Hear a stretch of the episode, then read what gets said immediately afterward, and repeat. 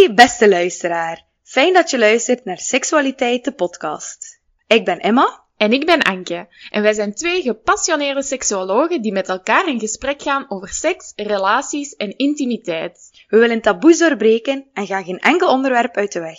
Vanaf nu mag je van ons elke twee weken op maandagochtend een nieuwe aflevering verwachten. En intussen tijd kan je ons vinden op Instagram onder de naam Seksualiteit, geschreven als een tijd van het uur. En voor nu, veel luisterplezier!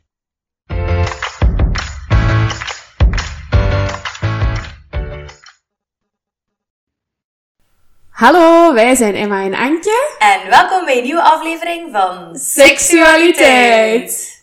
Dag Anke. Jij begint echt elke aflevering zo. Dag Anke. ja, maar weet je waarom?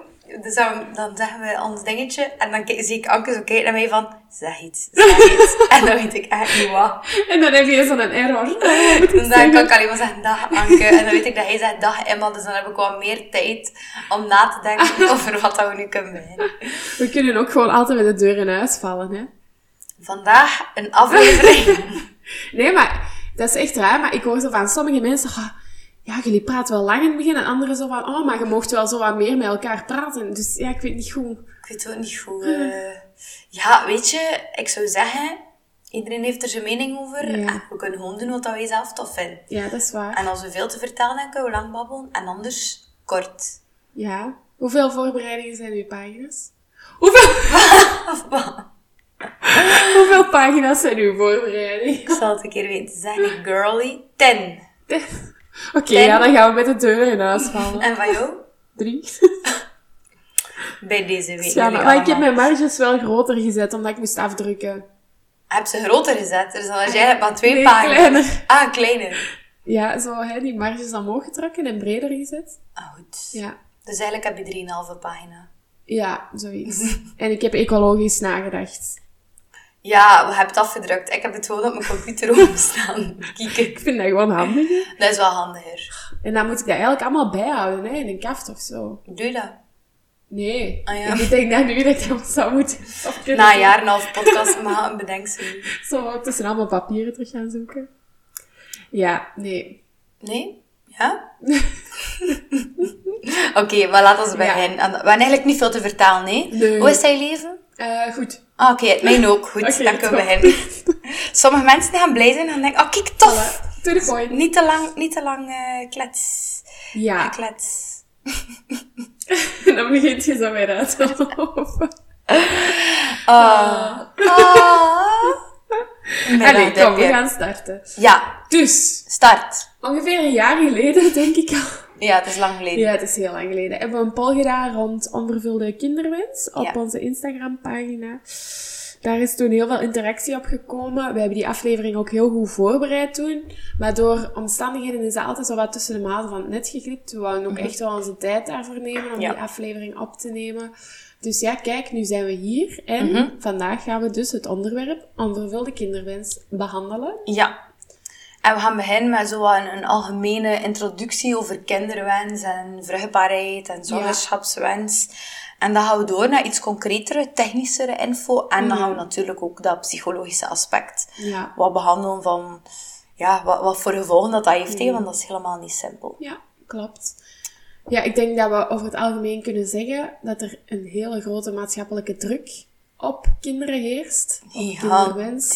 Ja. Je merkt dat altijd direct vanaf het moment dat iemand een huis heeft gekocht of gebouwd. Of dan zijn zo de logische vervolgstappen, oftewel nog trouwen. Of, Ja, en dan is het zo, en?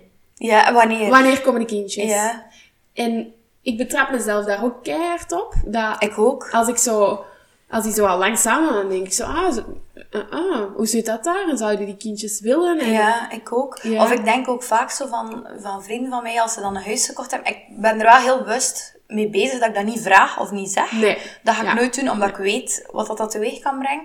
Maar ehm, ik denk het ook wel vaak zo. Ah, ze wonen nu toch al een jaar in hun eigen huis. Ja. Ze zullen wel bijna kinderen krijgen. Ja. Het zal wel bijna. Ja. Maar ik vind het ook niet zo gek dat wij dat denken, maar vaak is het zo. Ja, dat is waar. Maar het hoeft niet zo te zijn. Nee. En er zijn ook gewoon mensen die geen kinderen willen. Zeker. Dat is denk ik ook al een stapje ervoor, dat ook wel mag benoemd worden. En dat is het ding, hè, want als je dan antwoordt van, goh, ik wil eigenlijk geen kinderen, je krijgt automatisch de vraag, waarom niet? Ja, Ja, Terwijl- waarom niet? terwijl er iemand vraagt waarom wil je er wel? Ja, waarom wil jij wel kinderen? Ja. er is daar gewoon geen reden voor. Je wil er of je wil er Nee, niet. voilà, Net zoals dat. je wel elke winter gaan skiën of dat niet wel. Ja. Of wel elke zomer Ja. op vakantie gaan of Ja. niet. Mensen verschillen en ook daarin Ja. verschillen mensen. ja, en dan krijg je vaak zo de opmerking van, ah, maar jij zou toch een goede moeder zijn? Maar dan denk ik zo, ja, wie weet zou ik ook een goede naaister zijn? Of een goede modeontwerpster, maar... Ja, denk het niet. Dat is gewoon grap. Het is een mopje. Het is echt Nee, ik ben daar niet handig genoeg voor. Dat is waar. Maar Maar het ja, is echt een weet mopje, Anke. Je moet niet zeggen dat het waar is. We weten het niet. We weten het niet. Nee, maar het is wel, het klopt wat hij zegt. Ja. Het klopt helemaal wat hij zegt, hé. Wie Ja. weet, ja, wie weet zou er goed in zijn. En wie weet ook niet. Maar ik doe ook crossfit en ik ben daar ook helemaal niet zo goed in. Maar ik doe het wel, want ik vind het superleuk. Ja, Ja, dat is waar. ja, dat is waar. Dat is waar. Maar, allee, de- los van het, maats- de maatschappelijke druk. Ah, ik wil daar wel een anekdote over vertellen. Vertel. Zoals Anke dat hij wel weet, maar de luisteraars misschien niet. Ehm, ik woon nu sinds twee weken in mijn eigen huisje. Ja. Samen met ehm Nicotje, mijn vriend. Gekocht, rijke tatas. Ja, niet meer, dus... Ooit in een ver verleden wel, maar nu dus niet meer, want al het geld zit in dat huis. En we waren mijn ouders een rondleiding aan het geven in het huis. En, maar ik, ik herinner me nu niet meer of dat mijn mama of mijn papa of mijn stiefpapa... Allee, nu, iemand gaf de opmerking... Ah ja, twee slaapkamers. Oké, je wilt twee kinderen dus. Ah ja. En ik dacht... Excuse me? Nee. Ja. Allee, twee extra slaapkamers. Hè? Ja, dus we, ja, hebben, we ja. hebben drie slaapkamers, de onze. En dan ging zij ervan uit, automatisch, ah ja, dat is voor elke slaapkamer één kind. Eh, en ik zei, omdat ik zoiets had van, zeg, je moet dat hier niet bepalen voor mij. Ik zei, ja, en die kamer boven kunnen we nog splitsen in twee, dan kunnen we drie kinderen krijgen. En iedereen keek zo naar mij van, "Ah, drie? En ik dacht, ik meen totaal niet wat ik zeg, maar twee kinderen is perfect. Eén is te weinig, drie is te veel. Ja. En je wacht best niet te lang. En als je toch nog wacht, moet je jezelf verantwoorden waarop dat je nog aan het wachten bent. Ja. Ja. Ja, en ook heel vaak als, je, als ik zo mensen hoor zeggen, ik heb zes kinderen of ik heb vijf kinderen, dan denk ik altijd al zo van, allee, Ja, dat is wow. ook wel echt heel veel. Dan denk Dus- ik, hoe Ja. doe je dat? Ja. Niet ze ma, en dat weet ik hoe dat je dat doet. Ja. Maar ze opvoeden. Ja. En dat managen met eh, uw leven. Echt. Ja. Chapeau. Echt waar. Ja, echt chapeau. Ja. Ik zou het niet kunnen. Ik ook niet. Allee, dat weet ik eigenlijk niet. Net zoals van dat brein of dat naaien, dat weet ik ook niet. Is dat. Maar, misschien Ja. een beetje feitjes smijten nu? Ja. Misschien nog, nog kort of lang, ik weet niet. Ik weet niet of ze het zien. Het is ook wel zo, ehm, mensen blijven, ja, je hebt soms zo wat het idee dat kinderen, dat dat iets is dat je kunt plannen. Kinderen krijgen. Want bijvoorbeeld, eh, sommige vrouwen die gaan, die hebben een hele aanloop naar hun carrière en dan denken die zo van, ah ja, en als dat allemaal wat oké is, dan kan ik aan kinderen beginnen. En ondertussen zijn die dan 32 jaar of zo. En dan krijgen ze te maken met, oei, ik kan geen kinderen krijgen. Of ja, gewoon een dalende, dalende vruchtbaarheid, hè. Ja. Ah ja, het is zo dat wij, zijn, wij hebben ergens geleerd, door anticonceptie, Ja. leer je, je kan plannen wanneer dat je niet zwanger wordt, maar eigenlijk kan je nooit met zekerheid plannen wanneer dat je wel zwanger gaat worden. Klopt. En dat is de moeilijkheid en dat geeft ons zo dat machteloze gevoel. Ja. En zeker voor koppels die wel zwanger worden, je bent super machteloos, maar je weet het niet. Mhm. En je kunt alle tips uit de boekjes en uit deze aflevering en gelijk wat, kun je alle tips gebruiken, nog kan het zijn dat het gewoon niet lukt. Mhm. En je hebt daar geen vat op. En inderdaad, plots is het te laat. Dat kan. Ja. En dat is zo wat die druk dat, dat vrouwen wel voelen. En zeker vrouwen die zoiets hebben van... Oh ja, ik wil wel kinderen, maar oh, ja, niet per se nu. En ik Ja. weet eigenlijk ook niet wanneer wel. En ja, dan... Ja, je hebt zo wat meer de indruk dat dat iets is dat je kunt plannen, maar eigenlijk kun je dat helemaal niet plannen. Je kunt alleen plannen wanneer je niet zwanger wordt. Ja. Ja, en ook vaak, je zit al vanaf je 14 jaar of zo aan de pil en je stopt dan met die pil en eigenlijk heb je ineens de verwachting dat je zwanger, terwijl, ja, je cyclus moet ook terug op gang komen, je moet jezelf ook wat beter terug leren kennen. Dat, dat is allemaal niet zo gemakkelijk. Absoluut niet. En we verwachten dat ergens wel, dat Ja, het gemakkelijk is. Maar alles in ons leven kunnen wij, allee, praktisch alles kunnen we kopen of fixen. Of Ja. als we het zoeken, gaan we het vinden. En ja, we hebben, we hebben echt alles binnen handbereik. Allee, niet alles, hè. en zeker niet, heeft niet iedereen zijn Nee, basisbehoeften nee, nee. vervult. Of allee, ik ben me daar wel bewust van hoor.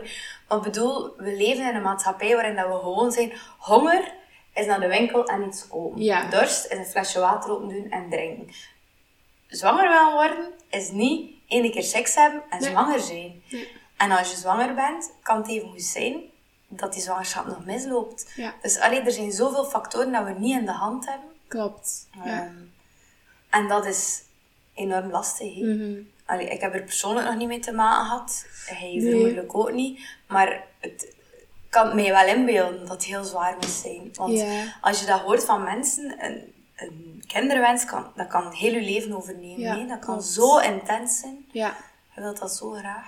Ja. ja, ik hoor in mijn omgeving ook heel vaak zo mijn vriendinnen zeggen van, oh, ik ben ook gewoon ongerust dat ik niet zwanger kan geraken. Ja. Ze zijn er nu al... Maar ik denk dat, dat je dat ergens wel gewoon in je achterhoofd houdt om daar ook een beetje op voorbereid te zijn. Ja, maar toch, ook al denk je van ik ben bang dat ik niet zwanger ga worden, gaat de klap gigantisch zijn als je merkt dat het niet, niet spontaan Ja, lukt. ja voilà, is dat. En daar liggen heel veel factoren. Ja. Ehm, misschien kan ik een keer wat beginnen met mijn feitjes dat ik opgezocht heb over algemeen kinderwens en vruchtbaarheid. Ja. En dan kunnen we van daaruit verder gaan, hè. Ja, Akkoord, goed. Enkie? Akkoord, d'accord. D'accord. Oké, even mijn micro hier goed positioneren. Want... Dus, bij... We spreken nu wel... Allee, dit is wel heel heterostereotyp of Mm. heteronormatief. Want het is natuurlijk nog altijd zo... Voor een spontane zwangerschap heb je seks tussen Ja. man en de vrouw nodig. En Ja. ejaculatie.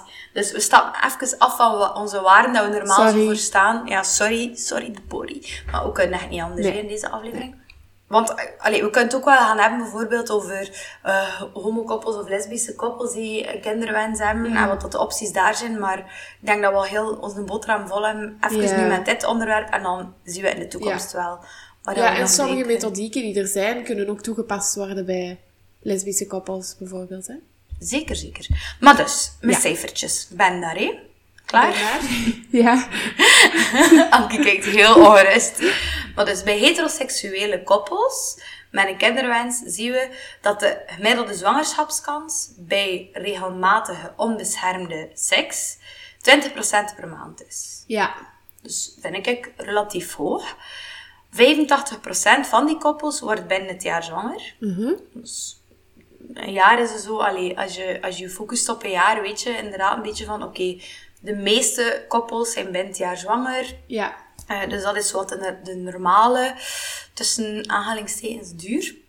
Van diegenen die dan nog niet zwanger zijn in dat eerste jaar, wordt dan ongeveer nog een keer de helft. Dus van die 15% dat nog niet spontaan zwanger is. In het tweede jaar zwanger. En in jaar drie zien we nog een keer 15% van hen die zwanger wordt. Dus het is niet omdat je na één jaar niet zwanger bent, dat er geen enkele kans bestaat om nog zwanger te worden. Ja. De helft wordt in het tweede jaar nog zwanger. Maar we zien wel dat bij de koppels waar dat de spontane zwangerschap bij uitblijft, na een jaar regelmatig, op regelmatige basis seks hebben, die kunnen verwezen worden voor vruchtbaarheidsonderzoek en eventueel een vruchtbaarheidsbehandeling. Dus een jaar is ook wel waar dat de medische wereld zich op focust. Als je na een half jaar nog niet zwanger bent, allee, de kans dat je een fertiliteitsarts vindt die je wil behandelen is hè. Ja. Dus ze zeggen wel standaard, een jaar is de, de hoofdbrok. De vruchtbare periode Ja. start vijf dagen voor de ijsprong en eindigt op de dag van de ijsprong. Dus het is belangrijk dat je niet, als, dat je niet wacht tot de dag van de ijsprong en, sprong en dan denkt rap seks hebben. Nee, dan is het eigenlijk al te laat. De dag dat de ijsprong er is, is de vruchtbaarheid al minder. De, de reden dat dat vijf dagen op voorhand is, is omdat zaadcellen eigenlijk in het vaginale milieu tot vijf dagen kunnen blijven leven. Dus we zien dat dat daardoor mogelijk is. Als je vijf dagen voor je ijsprong, kan dat zijn dat er daar nog bewegelijke zaadcellen aanwezig zijn op het moment van die ijsprong en dat er nog een bevruchting plaatsvindt. Ja. Seks op de dag voor de ijsprong, dat geeft de grootste kans op zwangerschap.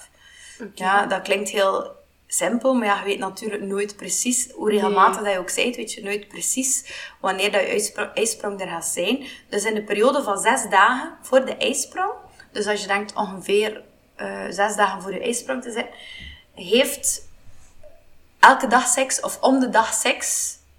En hier spreek ik echt over seks met penetratie en ja, ejaculatie. ja. eh, de grootste kans op zwangerschap. Oké. Ja. Dus dat is zo wat, wat dat ze aanraden in de algemene richtlijnen voor koppels die proberen zwanger te worden. Je hebt ook zo wat hulpmiddelen, nee. Eh, die cycluskalender, dus dat je cyclus bij je houdt. Dat kan ook via een app op je gsm, bijvoorbeeld, staat daar heel voor. Ja. Je hebt van die ovulatietests, waar je op Ja. kunt plassen, die dan aangeven wanneer, waar ongeveer in je cyclus dat je bevindt. En je kunt ook zo de cervicale mucus, dat is een moeilijk woord Ja. voor je baarmoederslijmverlies, je, baar, nee, je baarmoederslijm dat je verliest, te controleren. Als het helder en rekbaar is, je kunt dat zo tussen je twee vingers houden Mhm. Ja. en wat uitrekken. Als het helder is en zo wat lijmachtig, Ja, rekbaar. Als je het ver uit elkaar... Ja. Ja, als je zo je vingers wel wat kan open doen met dat ertussen. Ehm, dat is de periode van de pre-ovulatie. Dat is de periode van de dagen Mm. voor de ovulatie. Maar die methodes zijn echt wel beperkt in, in efficiëntie. Ja, ja. Dat werkt Dat wel is een niet beetje. heel nauwkeurig, hè? Nee, Nee. totaal niet. Eh, moest je puur daarop afgaan. Nee. Ja, wat zeggen ze? Elke, om de andere dag seks hebben is, heeft de grootste kans als je dat Ja. gewoon heel de periode lang doet. Mm. Natuurlijk, tijdens je menstruatie, je mag geen seks hebben als je dat wil, maar dan ga je niet zwanger worden. Nee, nee. Klinkt Maar ja, dat is ook wel belangrijk, hè. Een belangrijke nuance is dat je... Het is niet de bedoeling dat je veel te hard begint te focussen op die momenten, hè. Want Nee. dan ga je automatisch, denk ik, zo wat het plezieraspect of zo de ontspanning wat missen als je alles in teken doet van die planning. En dat is het gevaar. En dat is het gevaar. Ja, en als dat allemaal snel lukt, voor dat, dat drie maanden of zes Ja. maanden of negen maanden vol te houden, allemaal goed en wel, Ja, zo'n ja. gestructureerd seksleven. Maar als dat niet lukt en je begint daarop te focussen en dat is het enige waar je nog mee bezig bent, ja, dan heb je totaal geen plezier meer Nee, klopt. in seksualiteit en dan dat bemoeilijkt je relatie ja. Maar later meer dan. Ja. Ehm, Ik wil misschien nog op iets van de cijfers inpikken, want dat is iets wat je regelmatig wel hoort van mensen van... Allee, hoe, hoe komt dat nu? Ik hoor in mijn omgeving niks anders van dan mensen die geen kinderen kunnen krijgen. En oh. ja, blijkbaar is dat echt wel, maar ik, ja, ik vraag me af waar dat, dat zo op zit. Ik denk enerzijds dat mensen hun kinderwens misschien langer, langer uitstellen. Dat dat de grootste verklarende factor is. Maar misschien zit er ook wel iets positiefs aan, dat het wat uit de taboesfeer aan het komen is. Dat denk ik ook wel. Ik denk dat er wel meer en meer over gesproken wordt Ja. en dat vind ik top. Maar wat je aanhaalt van de leeftijd, dat dat inderdaad een van de grootste verklarende factoren is. Ja. Waarom dat veel mensen moeite hebben. Nee, iedereen, niet iedereen, maar veel mensen studeren langer, Ja. doen er langer over om huis te kopen, want het is bijna niet meer betaalbaar. Ja. Ehm, ja, en de meeste mensen willen toch graag eerst wat gezetteld zijn en wat Ja. stabiliteit hebben in Ja. hun leven voordat ze aan kinderen beginnen. Wat dat te begrijpen is, maar geen verplichting is. Ehm, de gemiddelde leeftijd dat Belgische vrouw eh, een eerste kind krijgt, zou je weten hoeveel dat is? 29? Ja, 28,7. Ah ja. Ja. Ja. dat is volgens onderzoek, hè. Ja, ja, Je weet wel zo. Ja. Ehm, dus ja, zit er dichtbij, hè. En weet je wat dat de ideale vruchtbare periode is voor een vrouw? Ja, tussen, allee, vanaf 20 tot 25, zoiets. Ja, officieel zelf van 20 tot 24 Ah, is ja. de piek. Vanaf je 24ste begint dat af te nemen. Ja. Anke, onze glorietijd is al gepasseerd. Ja, Maar zot, hé? al twee jaar bij mij. Oh, Bij mij nog maar een jaar. Nee, maar dat is echt zot. Is- Ik denk dat heel veel vrouwen dat ook niet weten. Ik denk dat ook niet. Maar ja, je denkt daar ook niet over na. Want het is zo normaal je maar... Ja, op een latere leeftijd... Alhoewel dat ik ook wel veel mensen ken die eigenlijk al jonger mama worden. hè. Ja, er zijn er echt wel nog, hè. In de corona, echt waar, als ik op die sociale media zat, heel een tijd zwangerschaps aan. En echt van mensen die zelfs nog jonger zijn als mij. Mhm, van mij ook. Maar En- ja, dat is helemaal niet zo raar, hè. Ja, nee. als je, like als je 20 bent, of 21 Ja. of 22, veel in onze generatie denken daar dan nog niet aan, maar eigenlijk Ja. is dat helemaal niet zo wat normaal, hè? Ja. Ja, en ja, over veel mensen, die zijn dan bijvoorbeeld ook na het middelbaar of zo nog een bachelor gaan doen en die zijn dan op hun 21 afgestudeerd. Dus dan beginnen wel veel vroeger aan al hun levensfases. Terwijl ik echt op mijn 24 heb zitten studeren. Smart. Japans. En ik mis nog een bepaalde factor uh, Ah, om hè, mijn kinderen te welke? beginnen. Worst. Dat is een referentie naar eh, twee afleveringen geleden. Een pijnbedvrije. Ja. Dat is maar een mopé. Het is een beetje kort door de bocht. maar Ja, ik heb me ondertussen een beetje. Eh, en zou ik er nu weten hoe dat, dat voor een man zit, die vruchtbaarheid? Van wanneer dat dat afneemt voor een man? Eh, goh, ik zou dat moeten weten, hè. Ja, maar ik ga niet boos zijn als je het vergeten bent of mis hebt. Ik, ik weet wel, bij mannen heeft het sowieso minder eh, invloed. Of ja, Ja, ja de druk is minder hoog. voilà. Eh 26? Dus de kwaliteit van sperma begint af te nemen vanaf 40. Oh! 26. Nee, nee, nee. De jongens moeten er helemaal nog niet, nog niet mee in zitten. Ja, dat is, dat is wel straf eigenlijk, hè. Ja. Maar ja, maar ik vind het altijd wel grappig. Hoeveel zaadcellen zitten er gemiddeld in een ejaculatie? Eh, Veel, hè? Ja, echt. Duizenden. Ik weet het Ja. even niet meer. En daar zitten zoveel misvormde dingetjes in. Ja, Zo sommige met twee staartjes of sommige... die ja, niet bewegen zo. Ja, zo traag. Of dat staartje niet beweegt, maar het kopje wel. Of... We hebben dat ooit in de les gezien. Ik kan- sorry, we zijn weer aan het afwijken. Maar ik kan me dan nog herinneren dat ze ooit zo'n plaatje lieten zien van eh, zaadcellen onder de microscoop. Ik Ja. er echt mee lachen. dat, dat zien er zo Ik kneusjes denk alle jongens zo van, oh, Anke zou mij zeker. Ah. Ja, sorry. Maar dan, als Ja. we het spreken over dus vruchtbaarheidsproblemen, ik vind het veel mooier om te spreken over subfertiliteit. Ja. Allee, het is niet iets moois, hè, maar ik bedoel maar, ik vind het woord subfertiliteit mooier dan vruchtbaarheidsproblemen. Dat Ja. klinkt zo heel hard, want eh, onvruchtbaarheid, dat Ja. bestaat eigenlijk bijna niet. hè. Nee, dat komt heel weinig voor. Ja, dat is Terwijl echt- dat, dat in de volksmond heel veel gezegd wordt. Hè? Ja, ze is onvruchtbaar. Ik ben onvruchtbaar, ja. En ze, ja, ze, zowel man als vrouw. Ja. Ik ben onvruchtbaar. Terwijl, ja, natuurlijk, als je een, een sterilisatie hebt laten doen, dan kun je inderdaad, is, is, is eigenlijk nog altijd mini, mini, mini, mini beetje vruchtbaar. En in principe, als je anticonceptie gebruikt, zijn je zogezegd ook onvruchtbaar. Maar goed, Maar ja. Laat ons nu gewoon vanaf nu spreken over eh, subfertiliteit. En we zien dat ongeveer 1 op 6 koppels te kampen krijgen met subfertiliteit. Ja. Dat is veel, hè? Dat is heel veel. Ja, en wat je ook heel vaak merkt, is dat ze beginnen zoeken naar fouten. Ja, Dus je gaat naar een dokter, je doet al die onderzoeken en dan blijkt ineens bijvoorbeeld dat de fout bij de zaadcellen. En dan is dat direct, ja, maar het is de man zijn fout. Terwijl Ja.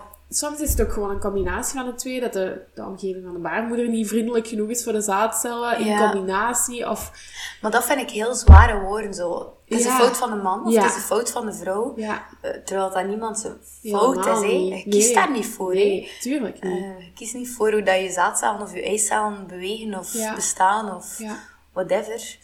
Ehm, wat, over wat hij zei, dus de fout ligt bij de man of de fout ligt bij de vrouw. Ik heb daar wel wat cijfers over. Mhm. En we zien dat in 20 tot 30 procent de oorzaak Oorzaak, ja. bij de zaadcellen ligt. Ja. En in 20 tot 35 procent ligt de oorzaak bij de eicellen of de baarmoederomgeving of de eileiders. Eh, Bij een vrouw is dat... Een vrouw is zoveel ingewikkelder anatomisch dan een man. Dus het volledige pakketje van een vrouw. Ja. Kan het willen. Maar tot 40 procent van de gevallen zien we inderdaad dat het gaat over een combinatie. Ja.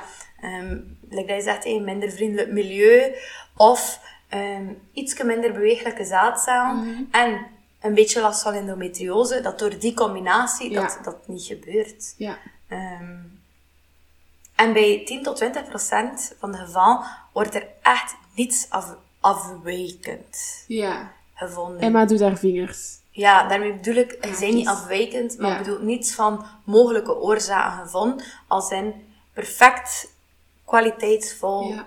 zaadcellen, perfect geen ehm, voortplantingsstelsel bij Ja. de vrouw, perfecte eicellen, alles tip-top in orde. En hoeveel? 10 tot 20 procent. Ja, maar dat is, mi- dat is ook wat, misschien een blinde vlek. Hè? Daarmee dat ze nu ook meer aan het inzetten zijn op onderzoek naar oorzaken van uh, subfertiliteit. Hè? Ja. Want misschien zijn er ook gewoon dingen die dat wij nog niet uh, hebben meegenomen in die overwegingen. Kan. Of um, in alles wat er is, dat nog gewoon ontdekt moet worden. Kan zeker. Ja, het is, het is heel moeilijk te bepalen Ja. wat dat de precieze oorzaak is. En het is like dat we zijn, onvruchtbaar bestaat niet. Dus iedereen is altijd wel nog een beetje, Ja, minimaal een beetje vruchtbaar. Dus ja, het, is denk ik bijna altijd een, een combinatie. Mm, En ook, puur medisch gezien doet dat ertoe.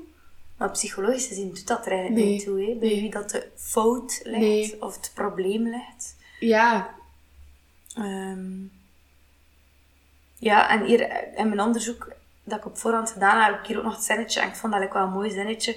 Als een koppel verminderd vruchtbaar is, gaat dat meestal om een samengaan van factoren bij beide partners. Ja. Een man met vruchtbaarheidsproblemen kan samen zijn met een erg vruchtbare vrouw en toch gemakkelijk kinderen krijgen en omgekeerd. Ja. Je weet het gewoon niet, je kunt het niet. En er is ook geen manier om te weten voordat je begint te proberen. Nee. Nee. Want eh, wat je ook heel vaak hoort is zo van, ah, we zijn van de... En we hebben een vruchtbare buien. Dat Ah, zeggen ze ja, bij ons heel vaak. vruchtbare wat? Buien, bodem. Buien. Een buien. Een buien. Ja, dat je... Dat dat blijkbaar van generatie op generatie duidelijk is, dat, dat die gemakkelijk zwanger kunnen geraken. Maar ja, dat heeft... Dat, Maar dan denk ik bij Maris de volgende in de rij die daar problemen heeft met zwanger te geraken, hè? Of die niet wil. Of die niet wil. Maar inderdaad, of probleem heeft, Ja. dat moet echt... Echt... Sukken. Ja. Moet echt niet leuk zijn. Ja. Maar ja, heb het niet in de hand, hè. Moet enorm lastig zijn. Ja, en ik denk sowieso, als de fout tussen haakjes bij jezelf ligt, Je trekt u dat toch aan. ja, En wij mogen denk ik nog honderd keer zeggen dat je Ja. dat niet hoeft aan te trekken en dat je daar niet Ja. geen fout ja, bij bent. Maar ja. Dat je, ja, terwijl dat, ja, je kiest ook niet wat een kleur haar dat je hebt, hè. Nee. En wordt er ook maar gewoon mee geboren. Maar het voordeel is, je kunt dat verven. Voilà. We leven in een maatschappij dat we bijna altijd alles kunnen krijgen dat we willen. ja. Wij willen altijd alles ook snel fixen, hè. Ja. Quick fix. Quick fix. Ehm, mag ik er wat dieper ingaan op ehm spermakwaliteit? Jij mag dat. Dank u wel, Anke, voor die toestemming. Ehm, als ze sperma onderzoeken, onderzoeken ze altijd drie factoren.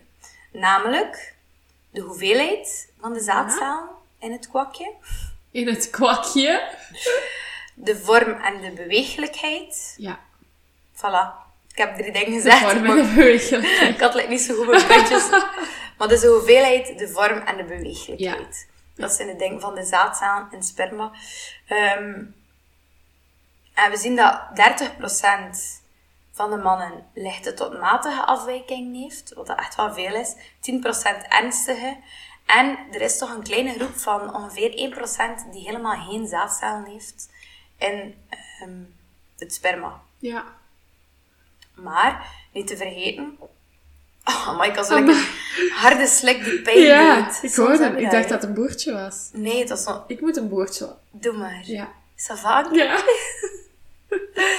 Ehm, je kunt ook problemen hebben eigenlijk met zaadtransport. Namelijk een man die moeilijke erectie krijgt. Ah, Of ja. een man die vroegtijdig klaarkomt en al klaarkomt voordat hij naar binnen kan bij de vrouw. Ehm, of een man die wel een erectie krijgt, maar moeilijk, of moeilijk door penetratie klaarkomen. Ehm, dan heb je, ja, gezegd, ook een verminderde vruchtbaarheid. Want je zaad raakt gewoon niet tot bij Ja. die eicel. Ja. Pas in taboe, ja, sorry, daar begin ik nu weer over. Ik denk dat ik het daar in een aflevering al alles over heb gehad. Ging het ook over kinderloosheid en ongewenst of gewenst. En ehm, het ging daar even over de moment dat je dat moet laten checken als man. Ja, Ja, dus die zeiden daar ook, ja, daar liggen dan boekjes in dat kamertje die echt van 100, 100 jaar geleden zijn. zo van die plakkerige pornoboekjes of zo. En dan moet je dat daar, ja, dat, dat, dat moet zo'n raar gevoel zijn ook, maar het kan niet anders, hè. Je Nee. kunt het niet thuis doen en dan naar het ziekenhuis brengen, want dat, dat vermindert je, je kwaliteit sowieso al en dan zijn die testen ook niet meer correct. Nee. Dus, Het, is, het- maakt het zo allemaal heel medisch, hè? Ja. En heel zo oh, operatieachtig Ja, of zo, weet ja. ik veel. Terwijl dat eigenlijk nog altijd in ons hoofd zit van dat zo moet niet zo romantisch en liefdevol en spontaan. En liefst van al nog op huwelijksreis, zwanger geraken, Ja. op een eiland ergens in de Caraïben of zo. Dat is het ideaalbeeld. Terwijl dat, ja, we zien dat bijna 6%, 6 van de koppels zwanger wordt door een, door een eh, fertiliteitsbehandeling. Dat is veel, hè? dat is veel. Dat is 6 van de 100 mensen. Ja, Ja, ik weet niet, ik vind dat veel. ja, En dat idealistische beeld, veel mensen zijn er nog heel moeilijk mee als dat niet lukt op die manier. Hmm. Terwijl dat ik denk dat dat totaal, allee, nee, ik ben dat zeker dat dat totaal geen invloed heeft op de manier waarop je je kind al dan niet gaat graag zien. nee, hè. tuurlijk niet. Eh, Nee. Maar het is inderdaad veel medischer en Ja. ja. het is minder leuk. De romantiek is er eigenlijk al wat af. Ja, exact. Ja. Nu, ik denk wel, eens dat dat het zover is dat je echt dat, dat gemis voelt, dat je er ook heel veel voor over hebt. Ja. Ehm, want als je ziet wat dat bijvoorbeeld zo'n IVF-traject, wat dat, dat doet met een vrouw en met een koppel, dat is gigantisch, hè? En toch doorlopen zoveel mensen zo'n traject, maar dat is gigantisch moeilijk, hè? Ja. Dus dan, die, die wens moest zo intens en zo heftig Ja. zijn. Je hebt sowieso in je hoofd ook al een bepaald beeld over hoe je kind zal zijn. Hè? En het is zo ontzettend moeilijk om dat los te moeten laten. En dat ooit ook geleerd, hè? Het, wat is het, ima- ideaal, het imaginair kind. Ja.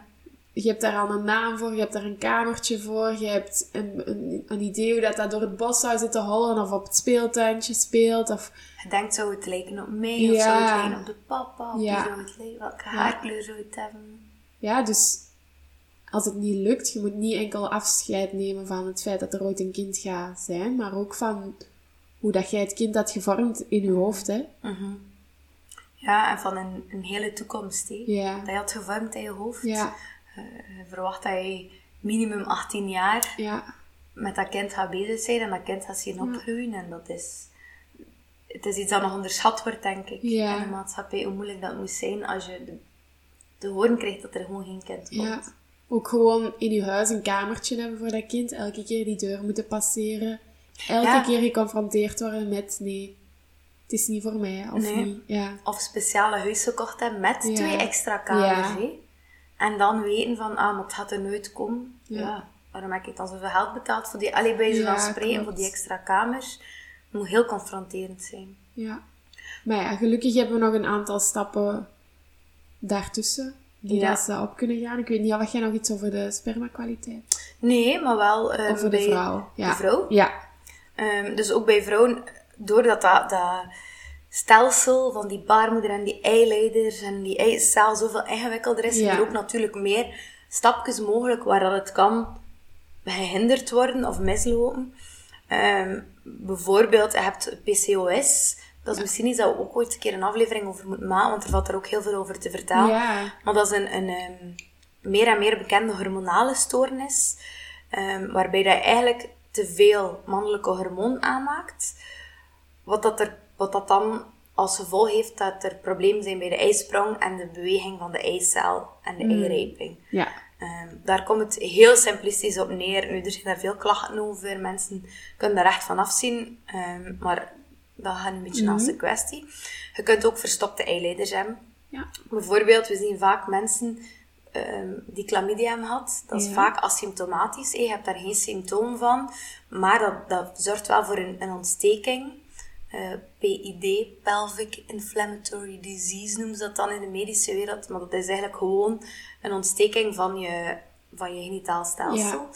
Ehm, en dat zorgt voor wat verkleving, voor littekenweefsel. Wat dat ervoor zorgt dat alles minder soepel is. En dat er eigenlijk moeite is met het verplaatsen van de eicel van de eileider Ja. tot aan de baarmoeder. Ja. Ehm, ook endometriose, twee afleveringen geleden hebben we daarover gesproken. Ja, met pijnbedvrije. Eh, Kort, ja. hè? Daar gaan we sowieso nog een langere aflevering over opnemen. Zeker.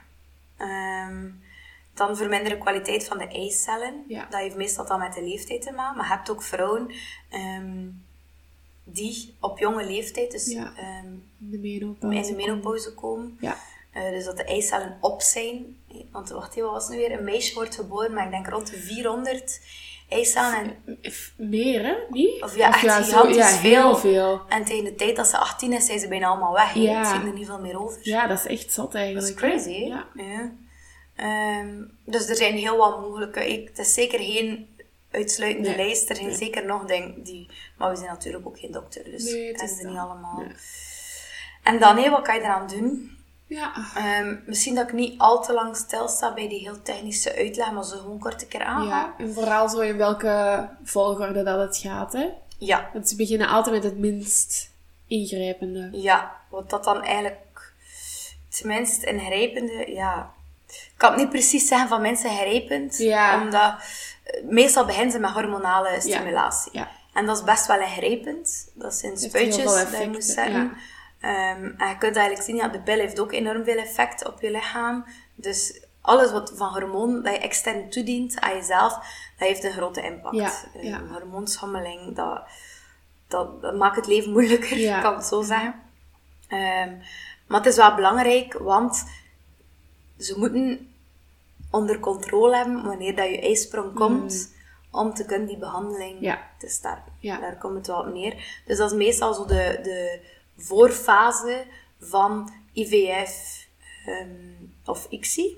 Maar niet altijd. Nee. Soms kan dat ook apart. Stel dat het probleem, allee, de, de, de, ja, het probleem echt iets is van ehm, die vrouw krijgt heel onregelmatige ijsprong, kan dat perfect zijn door hormonale stimulatie, dat hij wel wat ehm, Mm. Ja. regelmatiger wordt en wel na- natuurlijk zwanger wordt. Ja. Met En- een, ja. Dan het minst ingrijpende eigenlijk is de intrauterine inseminatie. Mhm. Ehm, dat kan na hormoonstimulatie, maar dat hoeft niet. Ehm, en dat is eigenlijk ja, op een kunstmatige manier inbrengen van zaadcellen door middel van zo'n katheterke in de baarmoeder. Ja. Dus dat is een, een dun touwtje, of kan ik het noemen, een buisje, Ja. is misschien beter. Ehm, ze gaan vaak vooraf in het labo een selectie maken van goede zaadcellen, actieve zaadcellen. Eh, en de vrouw krijgt dan dus al dan niet hormonale stimulatie om de eicel tot rijping te brengen, of meerdere zelf. Ehm, en dat kan aangewezen zijn wanneer dat de man te weinig goede of bewegelijke zaadcellen heeft, omdat je eigenlijk het transport, de zaadcel moet transport niet Ja, meer zelf doen. klopt. Ja. Daar komt het op neer. Misschien ook wel interessant bij die methode, dat wordt ook heel vaak gebruikt met, bij vrouwen met bijvoorbeeld vaginismeklachten, waarbij penetratie echt onmogelijk is. Maar dus inderdaad een goede methode. eh, of bij vaginisme of bij ehm mannen die niet klaarkomen Ah, van ja, ja. penetratie. Nog een stapje daarvoor is eigenlijk ook een methode dat je perfect thuis kan doen. Hè. Mhm. Ehm, zorgen dat de zaadcellen of de sperma, het sperma, in, een, in dat buisje geraakt of in een spuitje zonder naald. For obvious reasons. en dat gewoon inspuiten. Nee. ja, Ehm, ik zeg niet dat dat daardoor sowieso gaat slagen, maar dat kan wel een hulpmiddel zijn als de oorzaak vooral transport is. Mm, Dat, dat er niet geraakt wordt. ja. Ehm, en dan heb je IVF, dat is de meest bekende, denk ik, in de volksmond. Dat is eigenlijk de afkorting van in vitro fertilisatie. En dat betekent letterlijk bevruchting in een glas. Ja, proefbuisbabies. Proefbuifbaby's. Proefbuis. Proefbuis.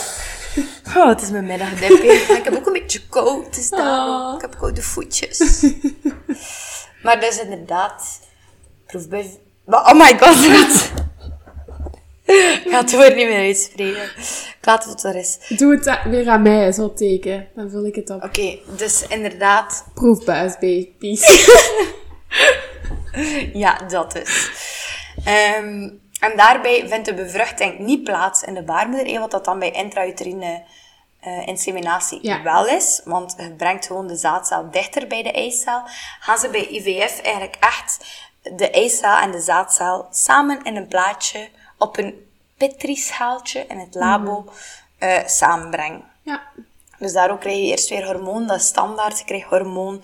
De man moet een kwakje afstaan in dat stom lokaaltje met die ouderwetse boekjes. Ja. Ehm, en dan wordt dat zo, eigenlijk wordt er een bevrucht celletje dan Ja. terug ingeplaatst bij Ja. die vrouw. Wat dat dus, eh, het is een heel intensief traject. Je hebt die hormoonbehandeling, je hebt die eicelpunctie, dat ze een eicel wegnemen. Hebt dan die terugplaatsing, dan heb je een periode dat je moet wachten op nieuws. Ben ik zwanger, ben Ja. ik niet zwanger? Dat is verschrikkelijk moeilijk. Dat heeft denk ik echt een enorme impact. Ja, En elke keer die teleurstelling, want het is niet gelukt. Mm.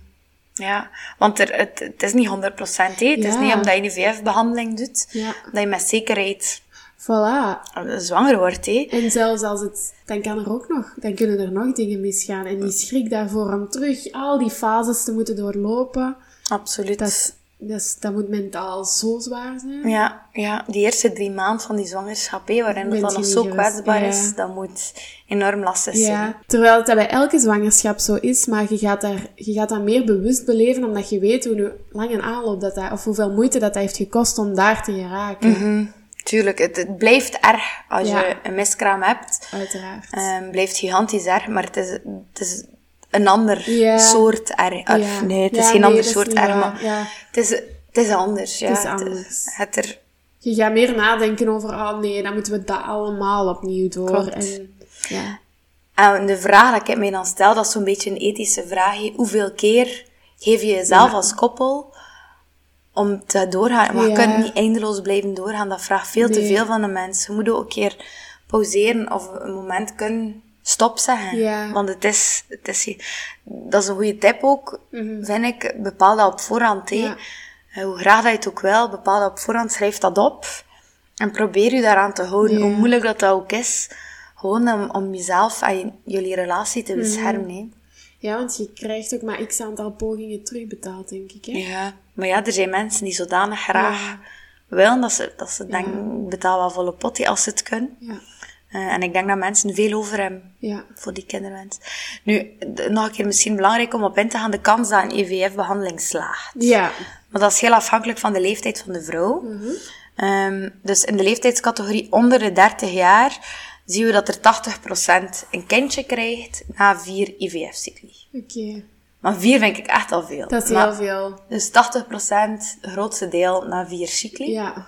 Ehm, daarvan zien we dat 36% van de vrouwen genoeg hebben aan één cyclus. Ehm, dus dat zijn de lucky ones, die met één cyclus er geraken. Vanaf 38 jaar zien we dat maar 30% van de vrouwen kans heeft. ehm, na vier IVF-cycli. cycli. En bij vrouwen ouder dan 43 is dat maar 10 op 100. Dus 10%. Ehm, en belangrijk is ook ehm, de manier waarop dat een IVF-behandeling slagen gedefinieerd wordt. Ja. Is dat het moment dat er een zwangerschap is, of is dat het moment dat er een baby geboren Ja. is? Want daartussen, like dat we zijn, er kan gigantisch veel Ja. gebeuren. Ja. Andere factoren dan die invloed is, is overgewicht of ondergewicht en roken Roken. en alcoholgebruik. Ja. Natuurlijk, eigenlijk alles wat dat schadelijk kan zijn voor je zwangerschap. Ja. Ehm, die die En voor je lichaam in het algemeen. En voor je lichaam in het algemeen. Klopt, Anke. Correct. En dan, iets dat ik niet kende voordat ik begon vroedkunde te studeren, was ICSI. Ah ja. Dat is eigenlijk nog intensiever, waar dat bij IVF en dat proefbuisje de eicel en de zaadcel samengebracht worden, wordt bij ICSI echt de zaadcel ingespoten, één zaadcel, de, de beste zogezegd, kiezen ze dan uit de poelen en spuiten ze dan echt in de eicel. Ja. Ehm, dus dat, dat is echt wel heel, heel verregaand. Dat gebeurt natuurlijk buiten het lichaam mee. Ja, ja, ja. Natuurlijk ga je weer hormonen, ehm eicel eruit, zaadcel in dat buisje. Mm. Allee, het is veel, veel ingewikkelder in het echt, Ja. maar daar komt het op neer. Ja. Ja, en dan weer die slaagkansen. Van, van de slaagkansen is zo de baby take-home rate. Ah, dat ja. meest gebruikt wordt. Als in hoeveel mensen gaan er van de materniteit naar huis met een gezonde baby. De, stand, de gouden standaard die gebruikt wordt. Ehm, ja, en dan zo wat het psychologische aspect vind ik ook wel belangrijk. Ja. Ik denk heel vaak zo opmerkingen van, van de omgeving. Mm. Dus bijvoorbeeld, ik denk heel vaak de opmerking van... "Oh, laat het allemaal wel los. ehm, dat zal het wel komen. Ja, Jesus. Ja. Ik word daar onnozel van. Zeg dat nooit tegen niemand. Nee. Zeg dat nooit. Nee. Want ten eerste, dat is helemaal niet waar. Nee. Dat, ze hebben daar onderzoek naar gedaan, veel onderzoek. Ja. Van klopt dat als je het idee loslaat, als je de stress loslaat, dat je dan sneller zwanger wordt? Nee. Er wordt inderdaad een percentage nog zwanger nadat ze stoppen met bijvoorbeeld een IVF-behandeling, maar dat is een heel klein percentage. Heel klein. En we hebben dat heel in het begin ook gezien, dat er inderdaad na drie jaar, mensen die drie jaar proberen, toch nog 15% van die 15% van die 20% toch nog zwanger worden. Ja. Dus het, de kans bestaat, maar dat heeft niks te maken met loslaten. Nee, niet. helemaal niet. Nee. Nee, en het is effectief zo, een fertiliteitstraject heeft heel veel impact op u en dat, dat zorgt voor een bepaalde soort chronische stress, maar het is niet dat dat rechtstreeks gerelateerd is aan...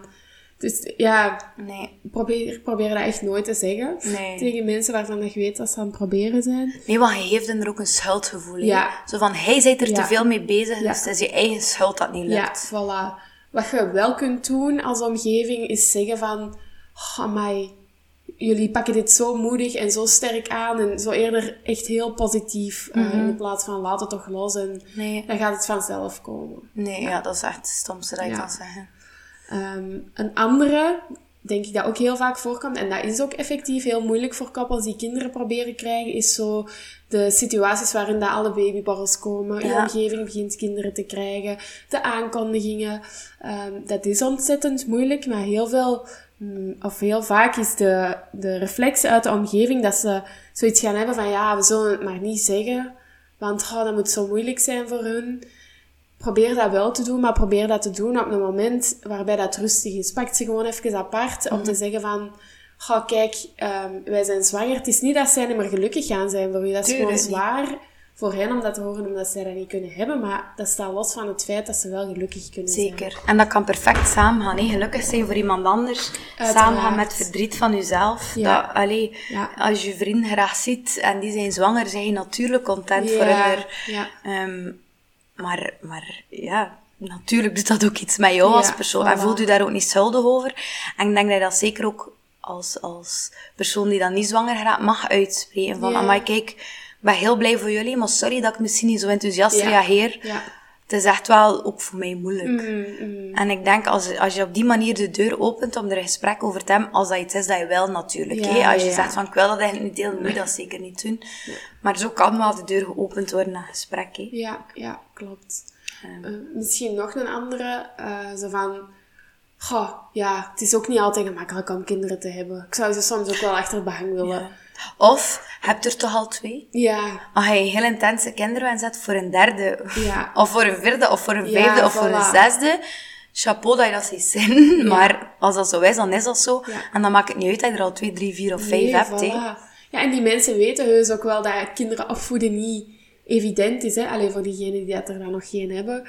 Maar dat maakt niet dat je, dat je dan ineens geen kinderen ja, meer Nee, wilt of zo. Ja. Exact. Ik denk dat iedereen weet hoe lastig dat Ja, soms kan zijn. ja. Allee, en ik denk dat wij er eigenlijk nog geen idee van Nee, hebben. ik Maar denk het ook niet. dat ergens dat besef er van iedereen wel is, hoe lastig dat, dat kan zijn. Ja, En klopt. om dan nog een keer zo'n ding te moeten horen, dat moet heel zwaar zijn.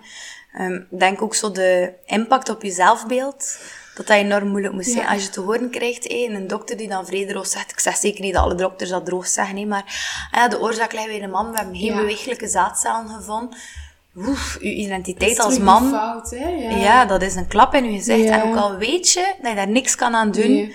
Dat raakt u. Ja. Idem als vrouw en je voelt je schuldig tegenover je partner. Ja, want je denkt, die persoon kan nu geen kinderen dankzij mij. Of, Ja. Terwijl dat, dat helemaal niet zoiets is. Nee. Ehm, voel je ook niet schuldig tegenover je partner omdat je bruin, bruin haar hebt en geen blond. Ja, ja, en het is puur omdat je moet weten wat aan de oorzaak ligt, omdat dat gelinkt is aan je behandeling. Maar anders zou ik het zelf denk ik niet willen weten waar dat... Ik ook niet. Nee, want ik denk, en dat is nu misschien iets, iets gevoelig dat ik ga zeggen, nee, maar dat je soms als partner ook kwaad kan zijn. Ja, op de partner waarbij dat de oorzaak gevonden Ja. is. En hoe hard dat je dat ook niet leuk vindt, vind ik dat wel heel normaal. Ja. Als die kwaadheid er is. Als je dat voelt van, godverdomme, en moest ik iemand anders gehad hebben, ging het misschien wel gelukt zijn. En Ja. je, weet, je weet diep van binnen dat dat niet correct is. Nee. hè. Maar ik vind dat heel normaal dat je dat voelt. Net als dat, dat omgekeerd persoon, hè? Ja, ja, heel normaal is dat je voelt, dat je schuldig voelt. Terwijl dat ook helemaal niet nodig is. Ja, ja, want dat is een andere kant dan van u weten dat de fout bij u ligt en, en dat je uw partner geen kinderen kunt geven. Of ja, uiteindelijk gaat dat, kan dat wel lukken met al de behandelingen, maar gewoon dat eerste gevoel van Ik ben de fout. ik ben de fout en met iemand anders had er misschien al kinderen gehad.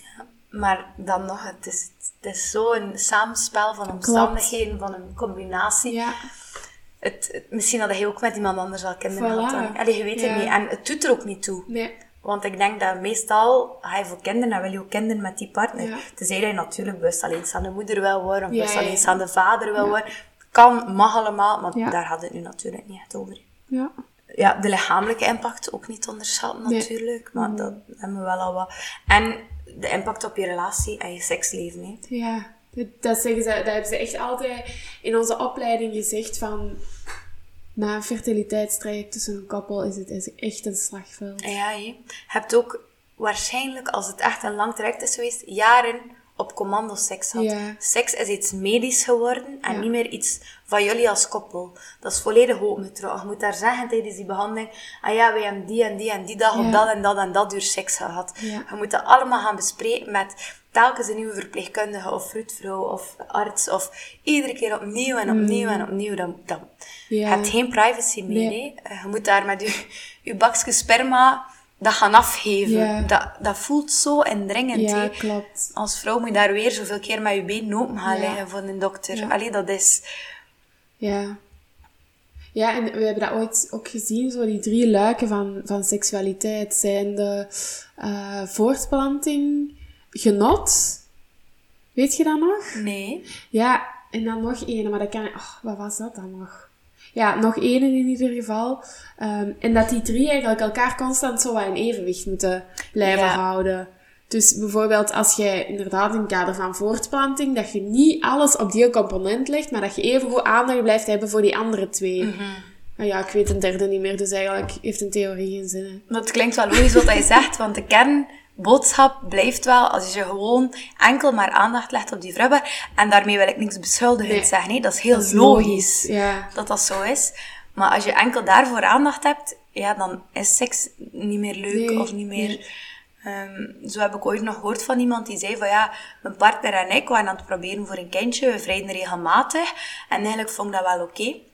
En op het moment dat zij hoorden dat er bij een van de twee een vruchtbaarheidsprobleem was, en dat ze een vruchtbaarheidsdirect moesten, zei ze, ik heb totaal geen zin meer in seks. Ik wil zelf niet dat hij mij nog aanraakt. Ja. Want waarom moeten we nog seks hebben? Want we gaan toch een kind krijgen via IVF. Ja. Dus ik heb totaal geen zin meer in seks.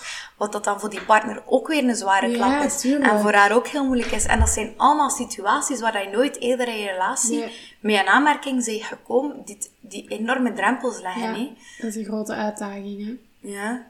Maar het moet heel moeilijk zijn en ik kan de gedachtengang perfect volgen. Ja. En ik denk dat die partners elkaar gedachtengang ook wel kunnen volgen. Ja, ja, ja. Maar dat, het is echt het is een aanslag op je seksleven, hè. Klopt. Een onvervulde kinderwens. Ja, Plus dat je met je hoofd er ook niet mee bezig bent. Hmm. En dat je waarschijnlijk wel elke vrijpartij denkt, allee, het is stoppen dat nu prijs is. ja. En dan misschien weer opnieuw die teleurstelling. En dan terug moeten... Het is een enorm zware... Plus ook, zelf nog in het begin, hè, nog veel vroeger dan als die onvervulde, onvervulde kinderwens geëvalueerd is. Als je begint aan kinderen, is het voor heel veel mensen ook moeilijk van, ah, we gaan nu seks moeten hebben. Je ziet dat soms in series, dat er al zo wat lacherig over gedaan wordt. Hè. Die vrouw die zegt, ah, het is tijd, hè. Kom naar boven. En allemaal hoe en wel dat dat grappig is in series, maar in real life heeft dat een impact, hè. Ja, ja. Want gaat ook seks hebben als je eigenlijk geen zin hebt in seks. Ja, En als je iets anders gepland hebt. Als iets Iets, ontspannend. Ja, iets of- wat je even uit heel die cirkel haalt. Ja, dan ga je toch proberen om seks te hebben. En wat kan er gebeuren? Ah, je bent eigenlijk nog niet opgewonden, maar je denkt, let's get it over with. Zo rap mogelijk. En je ligt te wachten totdat je partner klaargekomen is als vrouw. Hé, je ligt te wachten totdat die zaadzalen daar zijn, bij ze van spreken. Je niet, niet meer van seks. Je bent droog, je hebt misschien zelf pijn. Stop dan, als je twee afleveringen geleden geluisterd hebt. Maar bedoel maar, het, het, het gaat zoveel Ja. verder. En wij zijn dan nog maar leken op dat vak, hè. Allee, wij Ja. zitten hier nu de theorie te verkondigen, maar we Ja. hebben het nog niet meegemaakt. Dus ik kan me helemaal dat er nog gigantisch veel andere... En wij voelen zelfs dat verdriet al zo hard mee. Dus Ja. Waar ik ook aan zat te denken, de moeilijkheid als hij nog een kinderwens hebt voor een, een eerste, een tweede, een derde en uw partner niet. ja. Dat is iets dat, ehm, dat enorm confronterend moet zijn, denk ik. Want je ziet je partner misschien wel doodgraag, Ja. maar dat kan echt een stokje voor je relatie steken. En je kunt niet iemand forceren Nee. om wel nog een kind te krijgen, maar je kunt ook niemand verplichten om geen kind meer te krijgen. Het is een eindeloze discussie dat je niet uitraakt. hè. Ja, en ik denk dat je automatisch zo in de reflex komt om die persoon te overtuigen om wel kinderen. Bijvoorbeeld als je dan een klein neefje of nichtje hebt en dan die persoon is daar dan mee aan het spelen en dan, denk je zo van, dan zeg je daar zo tegen van, ja, maar zie, jij zou toch echt een goede papa... Allee, ik denk dat je heel snel zo Mhm, Een in zo'n patroon vervalt. En ik begrijp dat, Ik ook. dat je dat zou doorsteken, maar ik begrijp ook, ja, het is niet omdat je met je neefje speelt, dat je daarom Ja. papa wil worden. Ja, dat of los, mama hè? wil Ja. worden. Allee, dat, ja, dat staat los van elkaar. Ehm, maar je kunt er niemand in forceren. En als, je, als het wel gebeurt, denk ik dat het ook iets is dat een leven lang mee blijft gaan. Ja. En als je kind stout is, dat er al rap een keer gezegd wordt, allee, hij wilde het toch nog? Ja.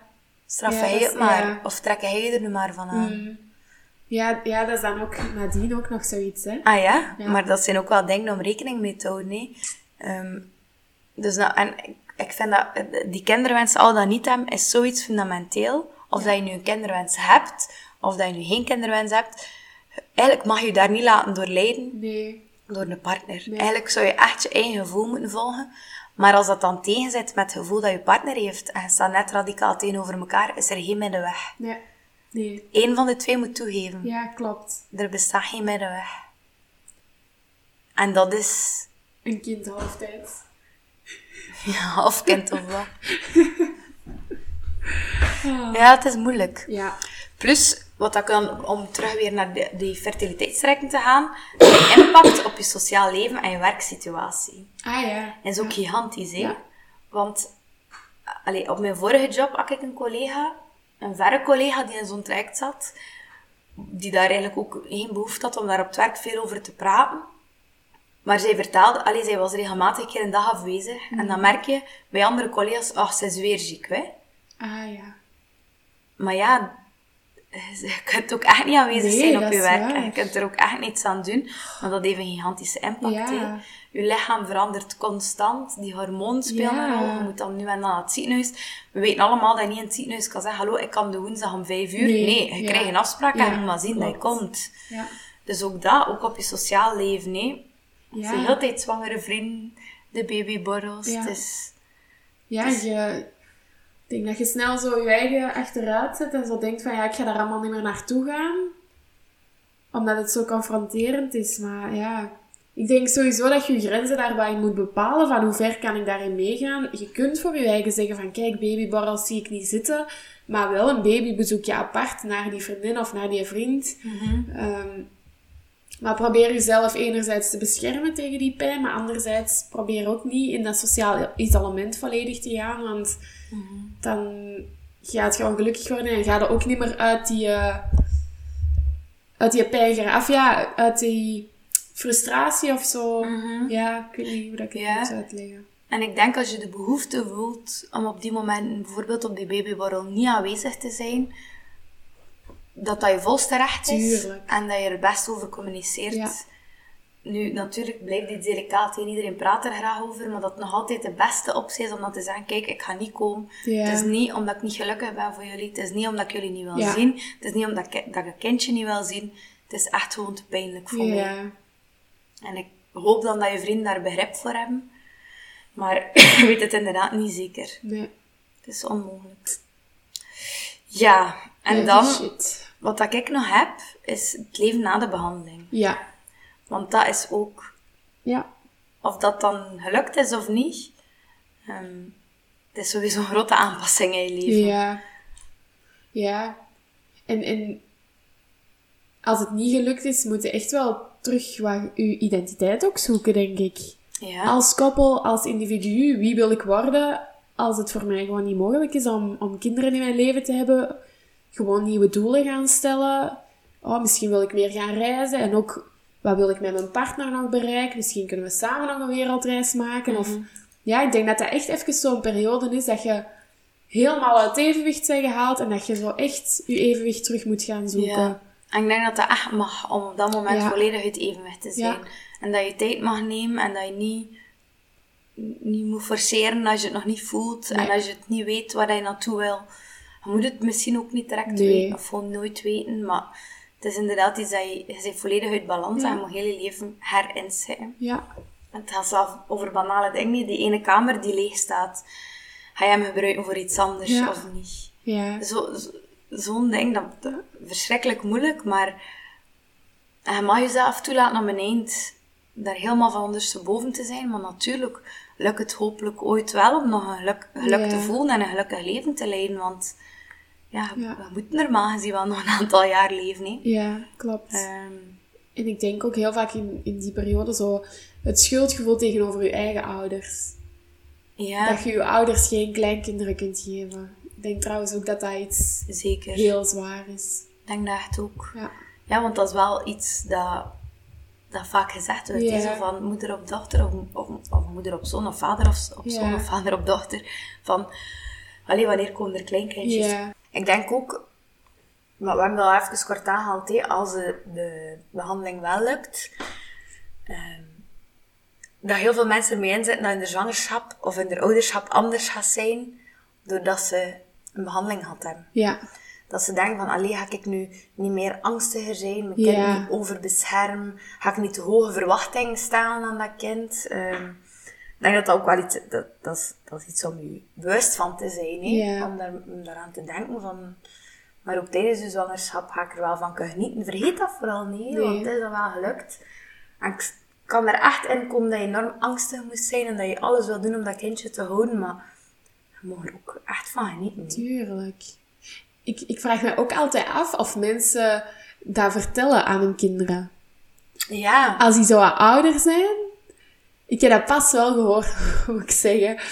Dat die eh, te horen dat je kreeg dat hij of zij via een, ehm, een fertiliteitstraject was, eh, was verweekt. En dat was direct zo een, een existentiële crisis of zo. Van, maar, Echt? maar huh, ik, ik ben een proefbuiskind of... Allee! Ja. Allee, terwijl ik er grappig. een, een paar ken die daar eigenlijk allemaal totaal niet om.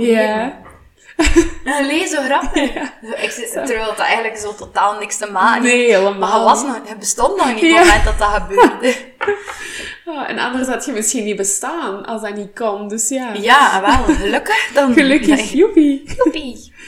Maar kijk, ik ben op het einde van mijn tien pagina's. Ja, ik eh, ook. Op het einde van mijn drie pagina's. Al een half uur geleden of zo. Nee, ja, eh, interessant thema, moeilijk thema. Ja, ik hoop dat we ook een beetje volledig geweest zijn. Dat we niet te veel belangrijke dingen over het oog gezien hebben. We hebben echt ons best gedaan voor de voorbereiding. Maar like dat we al een paar keer hebben nagehaald, we zijn geen ervaringsexperts. Ehm, we praten vanuit de theorie. Uw gevoel kan heel anders zijn dan wat dat wij hier gezegd hebben. En dat is ook echt oké, denk ik. Ja. Want ik denk dat het allerbelangrijkste is om te weten dat het ongelooflijk moeilijk is. En dat alle mensen in moeilijke situaties op een heel andere manier reageren. Mm. En dat dat ook echt mag. Ja. En dat je niet moet verantwoorden. En als mensen zeggen, wanneer komen er kinderen, dat je ook mag zeggen, shut the fuck up. Ja. Oh, we mogen niet vloeken in onze podcast. Ah ja. Maar ja, we moeten toch sowieso wel aanduiden voor Spotify dat we explicit zijn. Ah ja, dus misschien mogen we dat wel vlogen. Wisten jullie dat trouwens, dat we dat moeten doen? Omdat we over seks babbelen. Ah, is dat zo? Ja, je moet aanduiden explicit content. Ja, ik doe dat altijd, omdat jij dat bij onze eerste afleveringen deed. Maar ik wist niet wat dat betekende. Dat betekent dat wij over expliciete content, Ah, zoals penis, vagina, seks. oké. Ja. Ah, en dan houden ze ons nauwer in toog misschien. Ik weet het eigenlijk niet. Zou wel kunnen, hè? Spotify, are you listening? Are you listening? Are you listening to our talks? Zou ik wel heel cool vinden trouwens. Dus als Ja. je luistert, let us know. Ah, misschien nog een klein ding. Er zijn ook heel veel kinderwensconsulenten, denk ik, dat, Ja. dat ze het noemen, heten, noemen. Er is ook ehm, de verdwaalde ooievaar. Ah ja, Een heel interessante website met heel veel info over ehm, onvervulde kinderwens.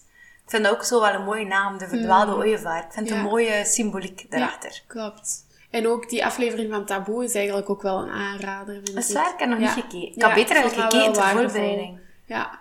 Dat gaat heel hard zo over de beleving, hè. Dus ja, ik denk als je daar naar kijkt, dat je vaak... Maar dat, ja, dat zijn verschillende oorzaken van kinderloosheid. Dus ook mensen die dat er bewust voor kiezen. Of... Ja, maar dat vind ik ook heel mooi dat dat belegd wordt, want dat mist vaak. Ja. Als het gaat over onvervulde kinderwens, gaat dat vaak ah ja, over die kinderwens. Ja. Maar gewoon gewenst kinderloos zijn, dat is zo vaak nog Nee, uit de picture. raken ze nog niet hè. Terwijl, weet toch een beetje? Ja. Mini, mini. Allee, Ik heb nog een eindvraag voor u, Emma. oké. Wanneer komen er kindjes? Oh my god, shut the fuck up. Oké. Oh, Oh nee, niet doei. jawel. Ah. Samen, hè? Doei!